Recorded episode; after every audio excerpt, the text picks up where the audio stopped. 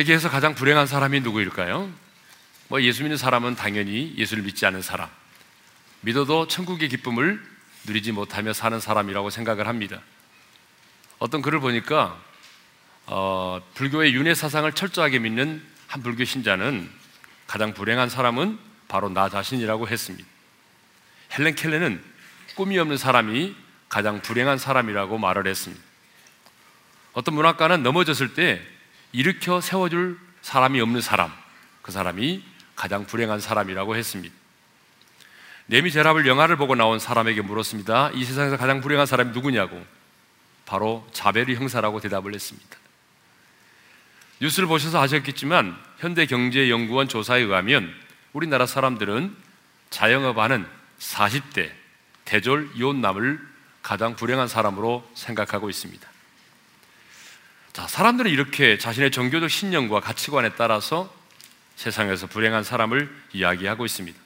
그런데 오늘 본문을 보게 되면 인간적으로 가장 가련하고 불행한 사람을 소개하고 있습니다. 그 사람 누구죠? 바로 바디메오입니다. 그는 앞을 보지 못하는 시각장애인입니다. 여러분 평생 흑암 가운데 인생을 산다고 하는 게 얼마나 힘들고 고통스럽겠습니까?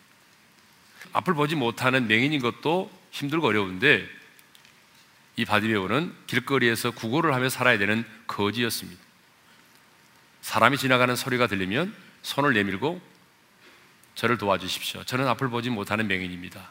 그래서 사람들이 던져준 한 푼, 두 푼을 가지고 하루하루를 연명하며 살아가는 너무나 가련하고 너무나 불행한 사람입니다.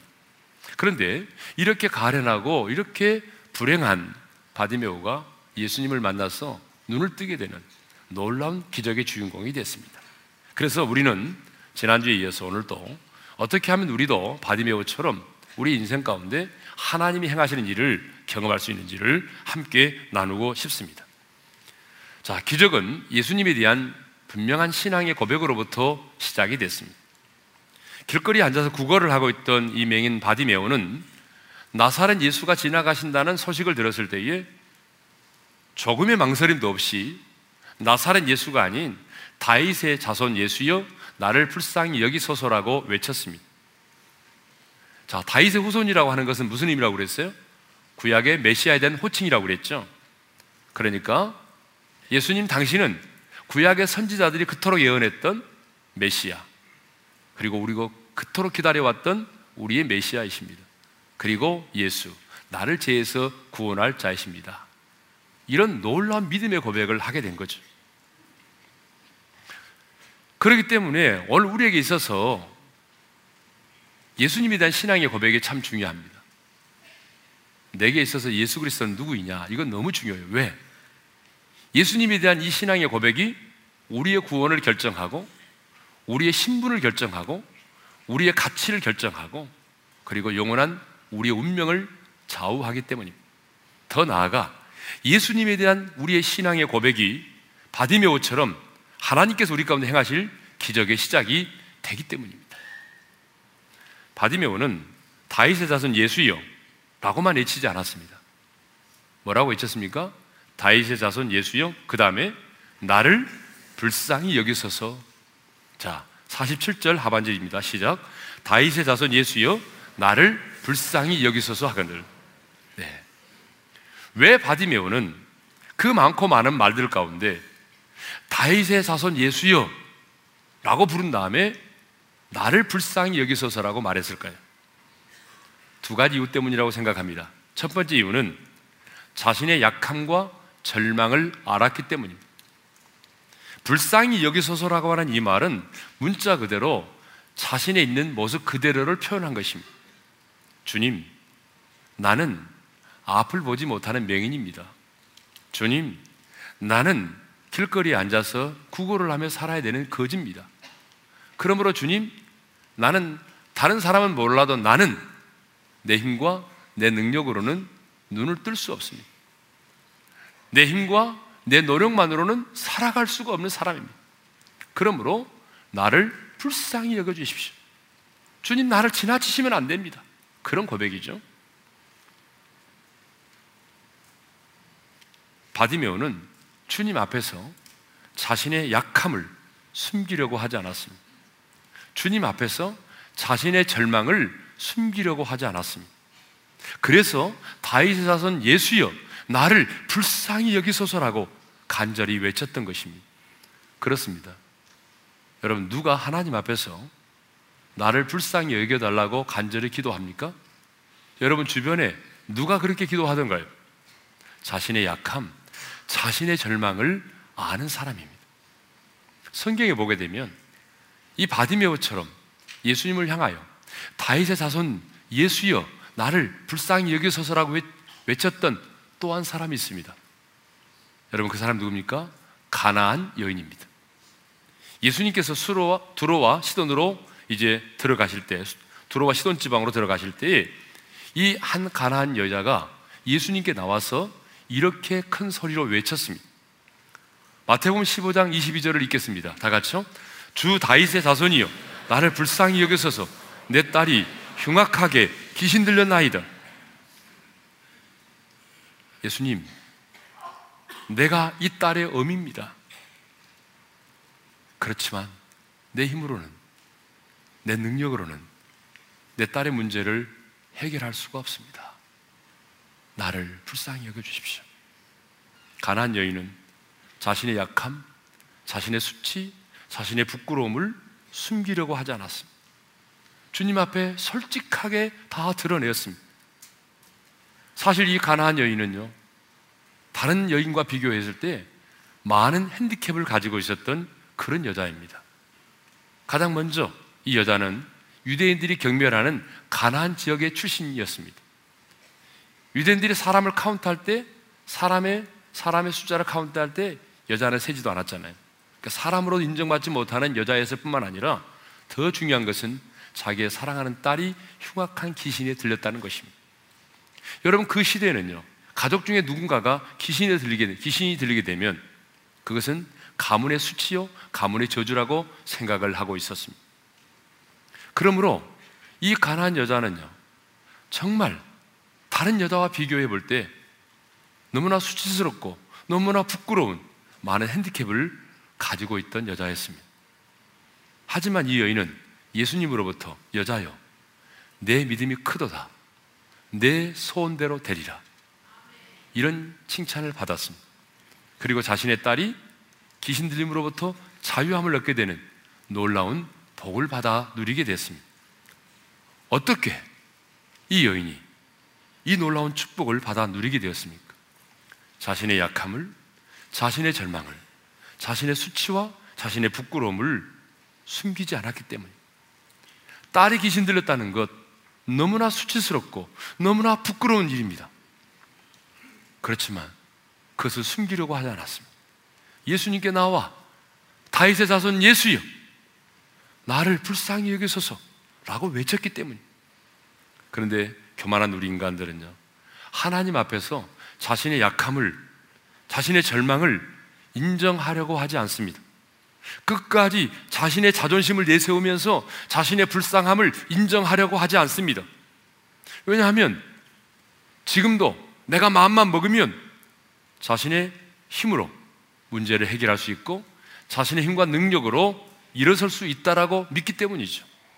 그러나 본문에 나오는 바디메오는 아니 가나안 여인은 자신의 아픔, 자신의 절망을, 자신의 부끄러움을 그대로 표현했습니다. 그래서 다윗의 자손 예수여 나를 불쌍히 여기소서라고 외쳤던 것입니다.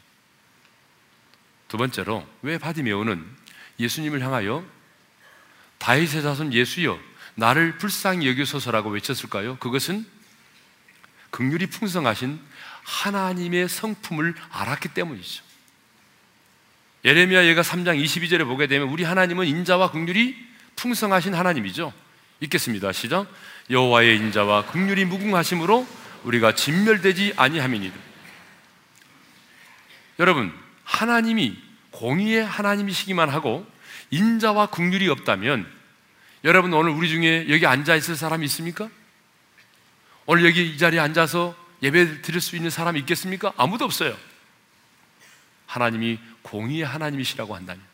그러나 하나님은 공의의 하나님이시기도 하지만 인자와 국률이 무궁하신 분이기 때문에 우리가 진멸되지 아니하고 오늘 여기 이 자리에서 예배를 드릴 수 있는 것이죠. 시편 103편 13절에 보게 되면 이런 말씀이 있습니다. 읽겠습니다. 아버지가 자식을 극률히 여긴 같이 여호와께서는 자기를 경외하는 자를 극률히 여기시다니 하나님 아버지께서는 자기를 경외하는 자를 어떻게 여기신다고요? 극률히 여기신다 그랬어요. 극률이 뭐죠? 불쌍히 여기시는 거죠. 마태복음 14장 14절 보게 되면 예수님이 이 땅에 계실 때에 많은 병자를 고쳐 주셨는데 왜 주님이 병자를 고쳐 주셨냐 그러면 그들을 불쌍히 여기셨기 때문이라는 마태복음 14장 14절을 읽겠습니다. 시작. 예수께서 나오사 큰 무리를 보시고 불쌍히 여기사 그 중에 있는 병자를 고쳐 주시니라. 병자를 볼 때에 불쌍히 여기는 마음이 있었어요. 왜냐하면 우리 주님은 극률이 풍성하신 분이기 때문에 그러므로 여러분 우리도 하나님 앞에 기도할 때에 이 극률이 풍성하신 하나님의 성품에 호소하는 기도를 드려야 되는 것입니다. 우리나라 탁구 선수 가운데 양영자 선수라고 하는 분이 있습니다. 여러분 이 양영자 선수는요 중학교 때 국가대표가 됐어요. 그리고 18살 때 세계 탁구 선수권 대회에서 우승을 했습니다. 그녀는 국가대표로 발탁된 시절에 이 엘보라고 하는 이 팔꿈치 통증으로 엄청난 시련을 겪게 되었습니다. 여러분, 손과 팔로 운동을 하는 이 선수가 이 팔꿈치 통증은 사형선고나 마찬가지잖아요. 말로는 표현할 수 없는 좌절감, 패배감, 인생에 대한 두려움이 몰려오기 시작했어요. 그때 누군가가 이렇게 말했습니다. 기도원에 올라가서 하나님 앞에 기도하면 하나님이 고쳐주실 거예요. 그 말을 듣고 기도원에 올라갔습니다. 금식하며 하나님 앞에 기도했어요. 뭐라 기도한지 아세요? 하나님, 저를 불쌍히 여겨주세요. 저를 고쳐주세요. 저에게 기회를 주십시오. 그렇게 기도하는 동안에 그는 예수님을 영접하게 됐어요. 그리고 그렇게 기도하는 동안에 성령의 은혜를 체험하고 성령의 역사로 인해서 여러분 그 통증이 사라졌습니다. 자, 이렇게 엘보의 통증으로부터 깨끗하게 고침을 받고 나니까 살아계신 하나님을 만나고 나니까 자기 남은 인생을 자신만을 위해 살기가 힘들었어요. 그래서 주님을 위해 살기로 다짐하고 선교사가 돼서 지금은 열심히 복음을 전하는 일을 하고 있습니다. 자, 가장 가련하고 불쌍했던 바디메오 역시 하나님의 극률에 호소함으로 기적을 경험했습니다. 가장 많은 핸디캡을 가지고 있던 이 가나안 여인도 극률에 풍성하신 하나님의 성품에 호소함으로 딸이 고침받는 기적을 경험했고 내 믿음이 크도다 내 소원대로 되리라고 하는 칭찬을 받게 되었던 것입니다.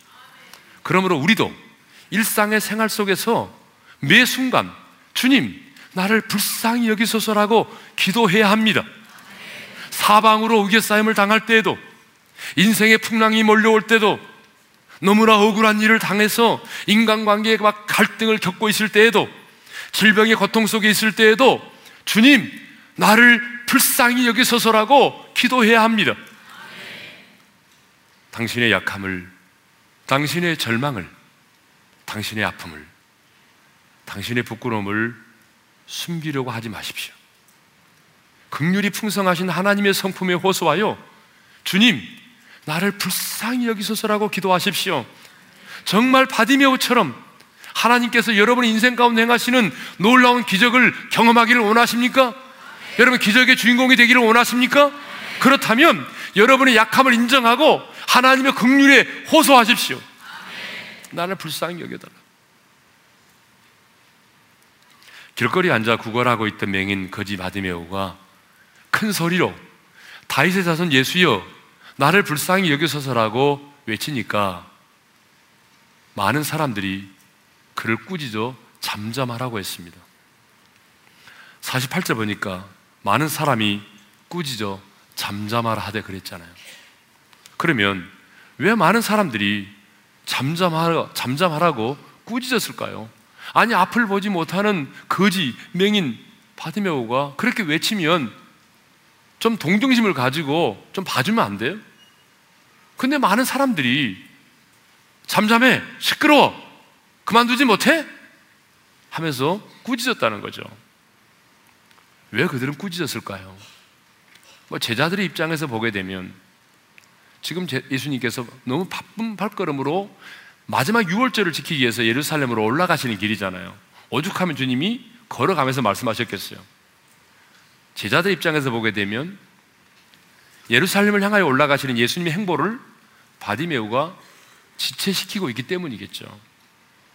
또 군중들의 입장에서 보게 되면 이 큰 소리로 인해서 예수님께서 하시는 말씀을 들을 수가 없었기 때문이겠죠. 아무튼 다윗의 자손 예수여 나를 불쌍히 여기소서라고 하는 이 외침은 분위기를 깨어지게 만들고 이 외침 때문에 분위기가 어수선해진, 것, 어수선해진 것만은 사실이죠. 만일 여러분이 그 현장에 있었다고 한다면 여러분은 어떻게 반응했을까요? 아마 여러분도 똑같이 반응했을 거예요. 조용히 좀 해요. 왜 그래요? 시끄러워요. 아마 꾸짖었을 겁니다. 좀 조용히 좀 하라고. 아마 그렇게 허되게 책망을 했을지도 모르겠습니다. 그런데 바디메오는요, 잠잠하라고 하는 많은 사람들의 꾸짖음에도 불구하고 잠잠하지 않았습니다. 더욱 크게 소리를 질렀습니다. 우리 48절을 읽겠습니다. 시작. 많은 사람이 꾸짖어 잠잠하라되 그가 더욱 크게 소리 질러 이르되 다윗의 자손이요 나를 불쌍히 여기소서 하는지라. 우리 한번 따라서 합시다. 더욱 크게 소리 질러.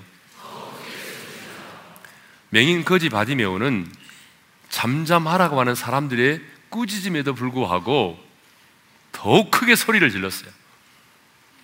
다윗의 자손 예수여 나를 불쌍히 여기소서라고 외쳤어요. 여러분 바디메오가 얼마나 큰 소리를 외쳤던지 성경은 이렇게 분명히 말하고 있어요. 크게 소리를 질렀다. 여러분 소리를 질렀다는 말이 무슨 무슨 말이에요? 있는 힘을 다하여 정말 간절하게 부르짖어 외쳤다는 거죠. 바디메오는 많은 사람들이 잠잠하라, 시끄럽다, 조용히 해. 그렇게 야단을 치고 꾸짖었지만 포기하지 않았어요. 여러분, 왜 그랬을까요? 지금 자신에게 주어진 기회를 놓칠 수가 없었기 때문이에요. 여러분, 예수님이 지나가시는 이 길은 마지막 길이잖아요. 예수님의 여리고 방문은 마지막 방문이잖아요. 다른 사람 같으면요. 건강한 사람 같으면 내가 지금 이 시간 예수님을 만나지 못하고 고침받지 못해도 예루살렘까지 같이 따라가서 예루살렘에서 만날 수도 있잖아요. 근데 앞을 보지 못하는 이 거지, 맹인 바디메오는 따라갈 수도 없잖아요.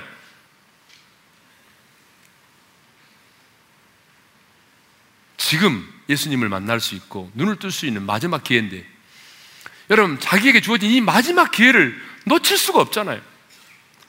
여러분 생각해 보십시오. 메시아신 예수님을 만남으로 눈을 뜰 수 있는 마지막 기회가 주어졌는데 어찌 가만히 있을 수가 있겠습니까? 그래서 많은 사람들의 만류에도 불구하고 잠잠하라는 꾸짖음에도 불구하고 다윗의 자손 예수여 나를 불쌍히 여기소서라고 외쳤던 것입니다. 성도 여러분, 사람에게는 때라고 하는 게 있습니다. 우리 인생에는 기회라고 하는 것이 있습니다. 은혜도 받을 만한 때가 있습니다. 그래서 바울은 고린도후서 6장 2절에서 이렇게 말합니다. 다 같이요. 보라 지금은 은혜 받을 만한 때요. 보라 지금은 구원의 날이로다. 여러분 은혜 받을 만한 때가 있고 구원을 받을 날이 있다는 것입니다. 이사야 선지자는 이사야 55장 6절에서 이렇게 말합니다. 다 같이요.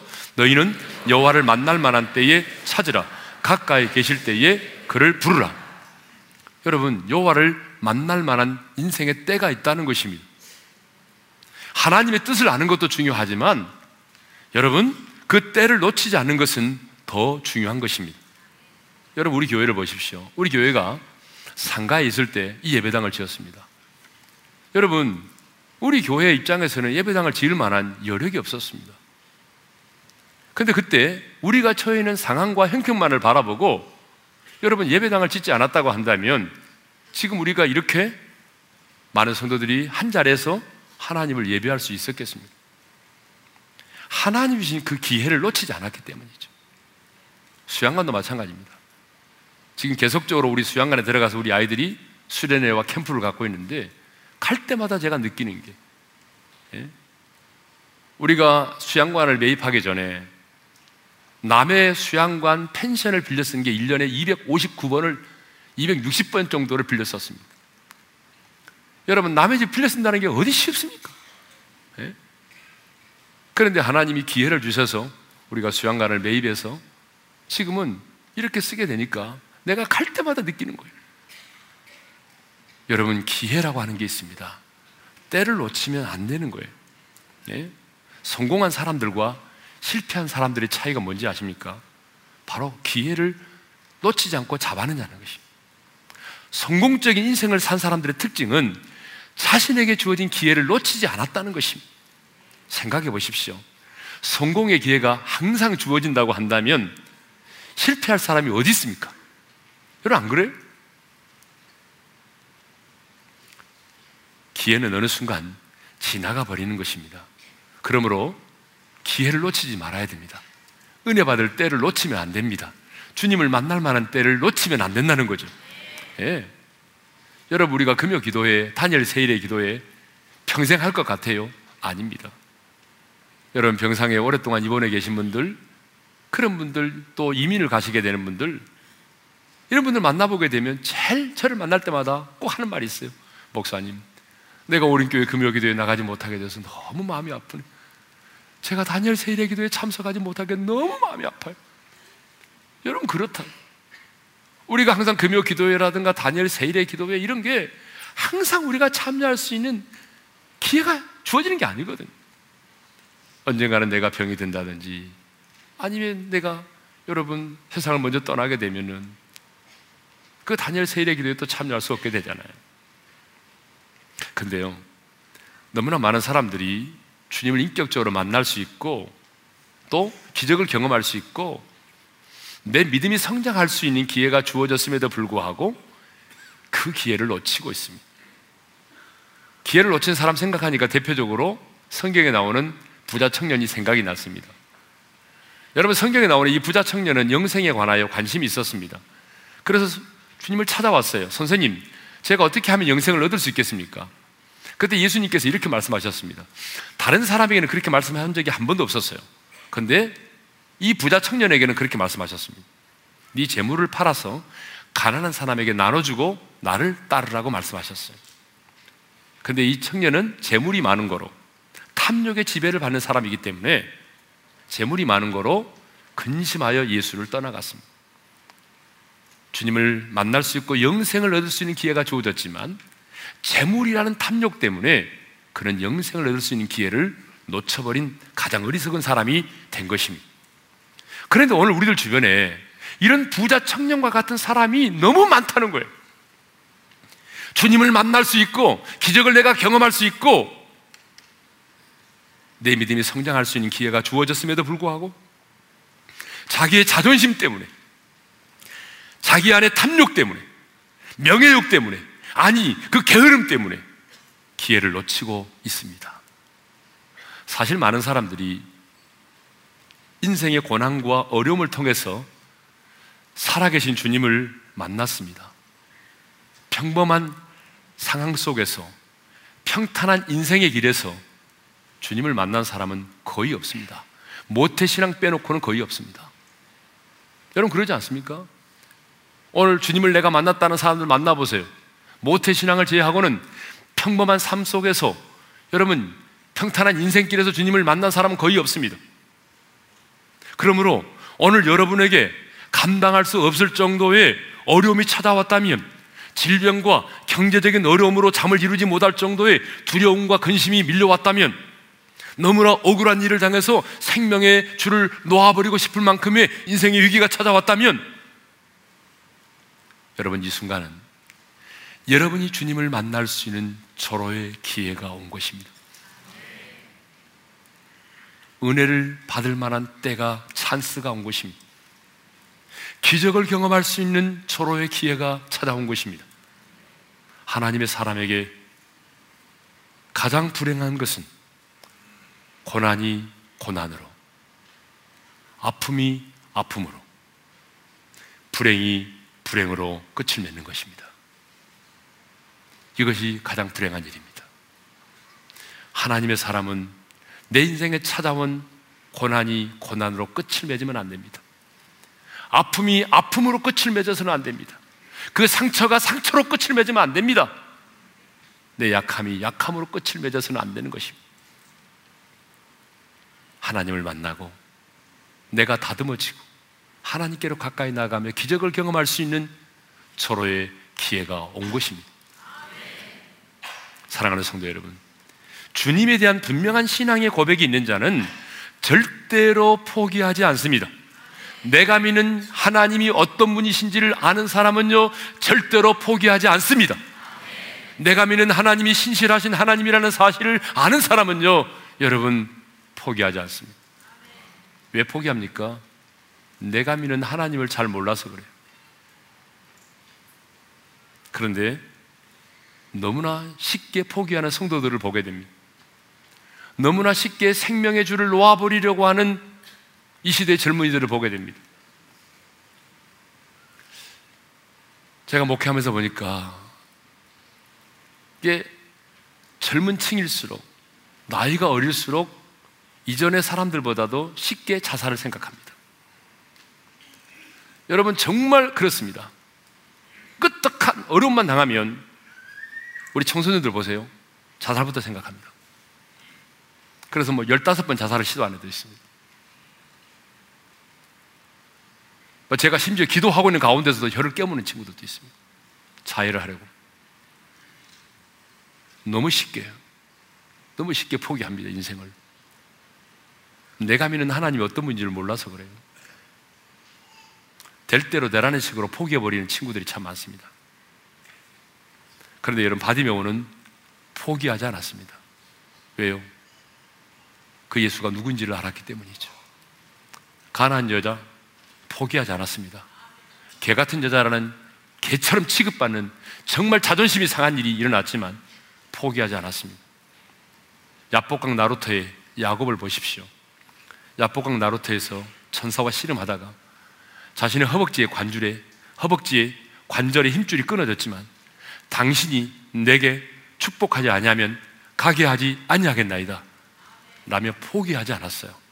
그래서 야곱이 이스라엘이 된 것입니다. 비 오기를 위해서 간절히 기도했던 엘리야를 보십시오. 갈매산 꼭대기에 올라가서 땅에 꿇어 엎드려 얼굴을 무릎 사이에 넣고 기도를 시작을 했습니다. 하나님의 약속의 말씀을 믿고 간절히 기도했습니다. 그리고 사안을 불렀습니다. 이제 꼭대기 올라가서 바다를 바라보아라. 내가 기도했기 때문에 하나님이 응답하셨을 것이다. 그런데 올라가서 보고 왔어요. 보고합니다. 아무것도 없나이다. 또다시 간절히 기도했습니다. 그리고 두 번째 사안을 올려보냈습니다.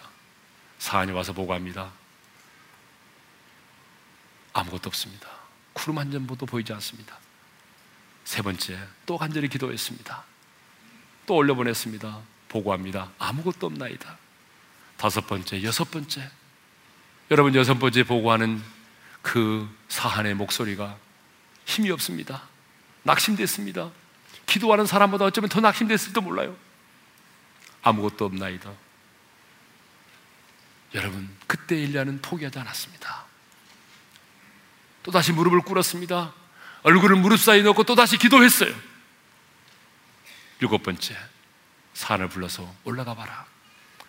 산이 돌아오는데 이번에는 이렇게 보고합니다. 손만한 작은 구름이 보내. 손바닥만한 작은 구름이 보인다는 거예요. 그리고 잠시 후에 비가 내리기 시작을 했습니다.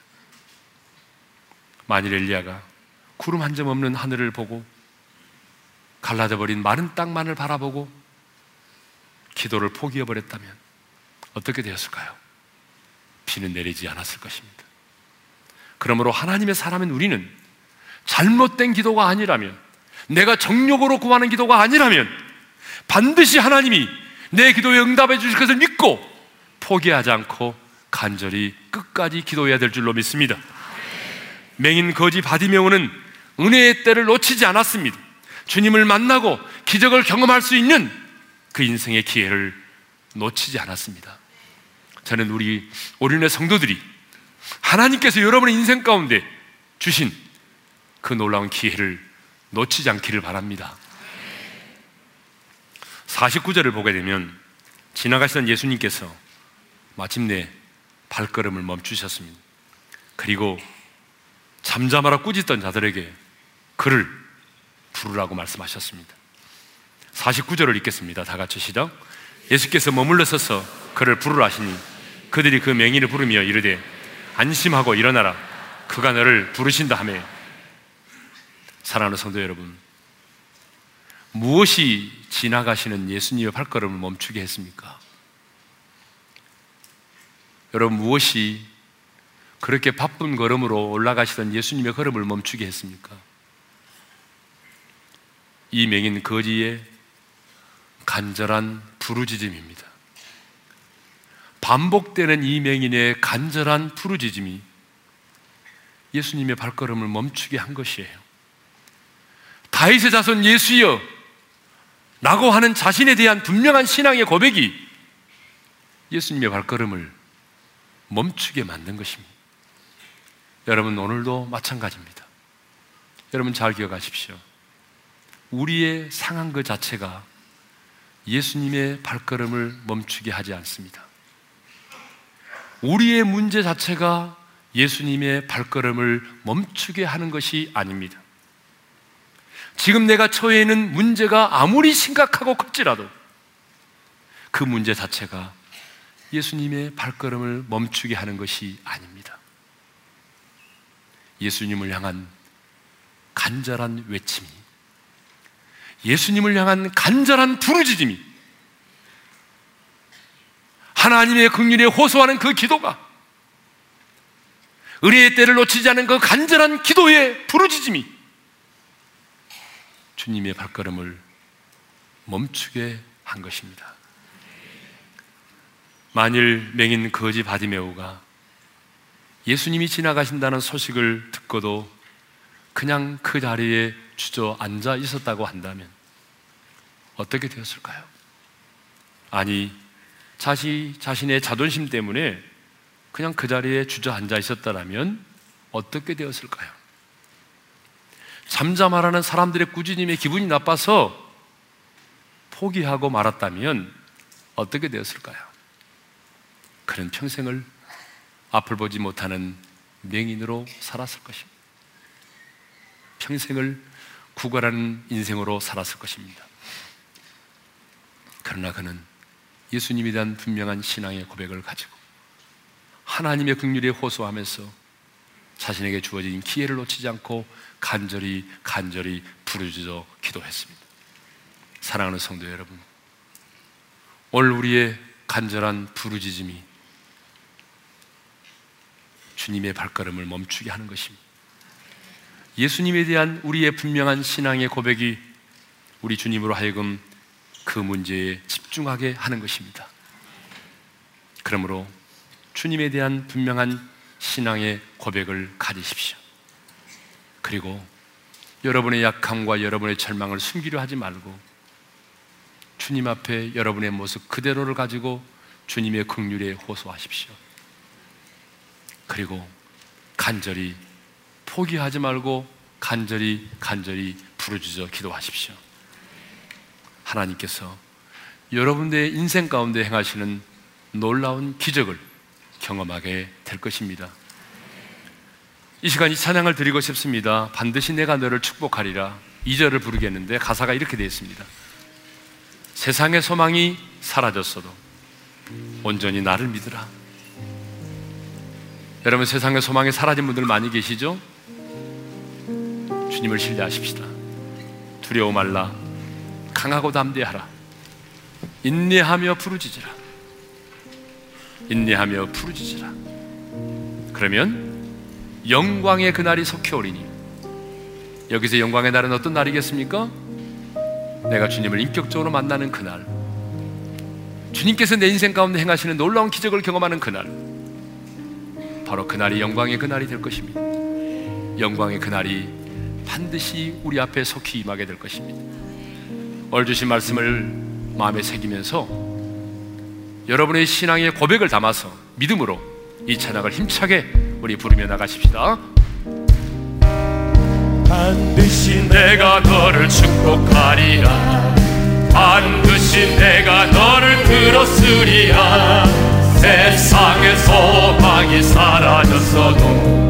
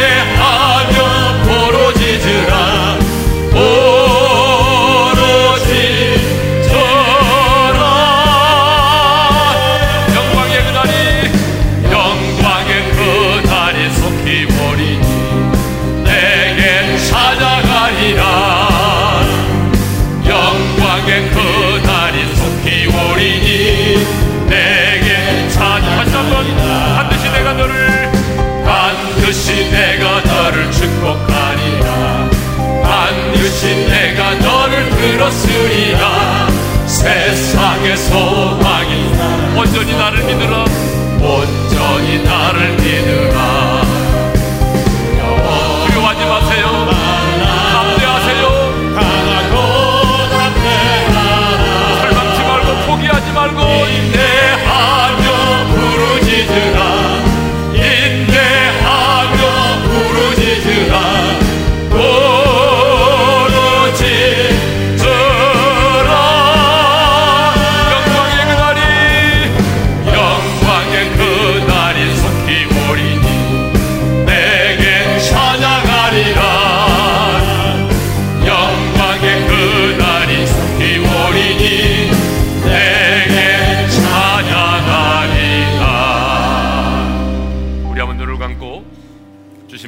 새기면서 기도합시다.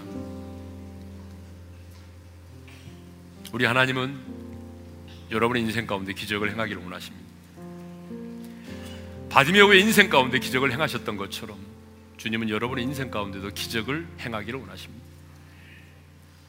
여러분 우리에게는 그것이 놀라운 기적이지만 주님께는 그것이 놀라운 기적이 아니에요. 기적의 주인공이 되려면 예수님에 대한 신앙의 고백이 분명해야 됩니다. 내게 있어서 예수님은 누구인지를 분명히 알아야 돼요. 바디메로 외쳤습니다. 다윗의 자손 예수여, 나를 불쌍히 여기소서. 하나님의 긍휼에 호소했어요. 자신의 약함을, 자신의 절망을 숨기려고 하지 않았어. 주님, 다른 사람은 몰라도 나는 거지입니다.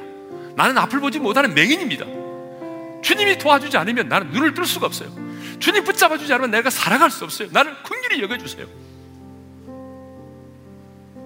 여러분 오늘 우리에게도 이 기도가 필요합니다. 여러분 오늘 우리 중에 하나님의 긍휼이 필요 없는 사람이 누가 있겠어요? 여러분의 자존심을 내려놓으세요. 하나님 나를 불쌍히 여겨 주세요. 내 남편을 불쌍히 여겨 주세요. 내 자식을 불쌍히 여겨 주세요. 하나님 불쌍히 여겨 주세요. 하나님께서 여러분이 주신 은혜의 때를 놓치지 마세요. 여러분 인생의 밤을 만났습니까? 사방으로 우겨싸임을 당했습니까? 인생의 위기를 만났습니까? 그것은 여러분이 하나님을 만날 수 있는 기적을 경험할 수 있는 내 믿음이 성장할 수 있는 서로의 기회인 것입니다. 이 은혜의 때를 놓치지 마십시오. 내가 믿는 그 하나님이 신실하신 하나님을 믿는다면 여러분 그 사람은 절대로 포기하지 않습니다. 내가 믿는 하나님이 누군지를 모르기 때문에 포기하는 거예요. 오늘 그래서 이 시간에 내가 예수님에 대한 분명한 신앙의 고백을 가지고 하나님의 긍휼에 호소하면서 내 가정을 나를 내 남편을 내 자식을 불쌍히 여겨달라고 기도하고 은혜의 때를 놓치지 않은 그 간절한 믿음으로 포기하지 않은 믿음으로 주님 앞에 간절히 부르짖어 기도해서 하나님께서 내 인생 가운데 행하신 놀라운 기적을 내가 경험할 수 있게 해달라고 우리 시간 간절히 기도할 텐데 우리 두 손을 더 번쩍 들고 주여 한번 크게 부르짖어 기도하기를 원합니다 주여 아버지 하나님 그렇습니다 오늘 우리 인생 가운데도 기적이 필요합니다 하나님 내 인생 가운데 하나님이 하시는 놀라운 기적이 일어나기를 소망합니다. 예수님에 대한 분명한 신앙의 고백을 저희들에게 갖게 하여 주옵소서. 주는 그리스도시요 살아계신 하나님의 아들이십니다. 분명한 신앙의 고백이 우리 가운데 있기를 원합니다. 그리고 하나님 불쌍히 여겨주십시오. 아버지 하나님이여 나를 불쌍히 여겨주시고 내 남편을 불쌍히 여겨주시고 나의 부모를 불쌍히 여겨주십시오. 아버지 하나님이여 아버지 하나님이여 정말 아버지 하나님 내가 기도하고 있는 그 사람 오늘 아버지 내가 기도하고 있는 그 질병 가운데 그 인생과 자매들 불쌍히 여겨주십시오. 그리고 아버지 하나님이여 우리가 포기하지 않겠습니다. 절망하지 않겠습니다. 낙심하지 않겠습니다. 하나님이여 우리의 자존심을 내려놓고 정말 아버지 하나님 바디메우처럼 하나님 포기하지 않는 믿음으로 끝까지 간절히 부르짖어 기도하기를 원합니다. 아버지 하나님 우리의 인생 가운데 하나님이 가시는 놀라운 기적이 일어나게 도와주옵소서 하나님이 가시는 놀라운 기적을 보게 하시고 그래서 그 하나님의 영광을 볼 수 있는 그 날이 우리 가운데 임하게 도와주옵소서.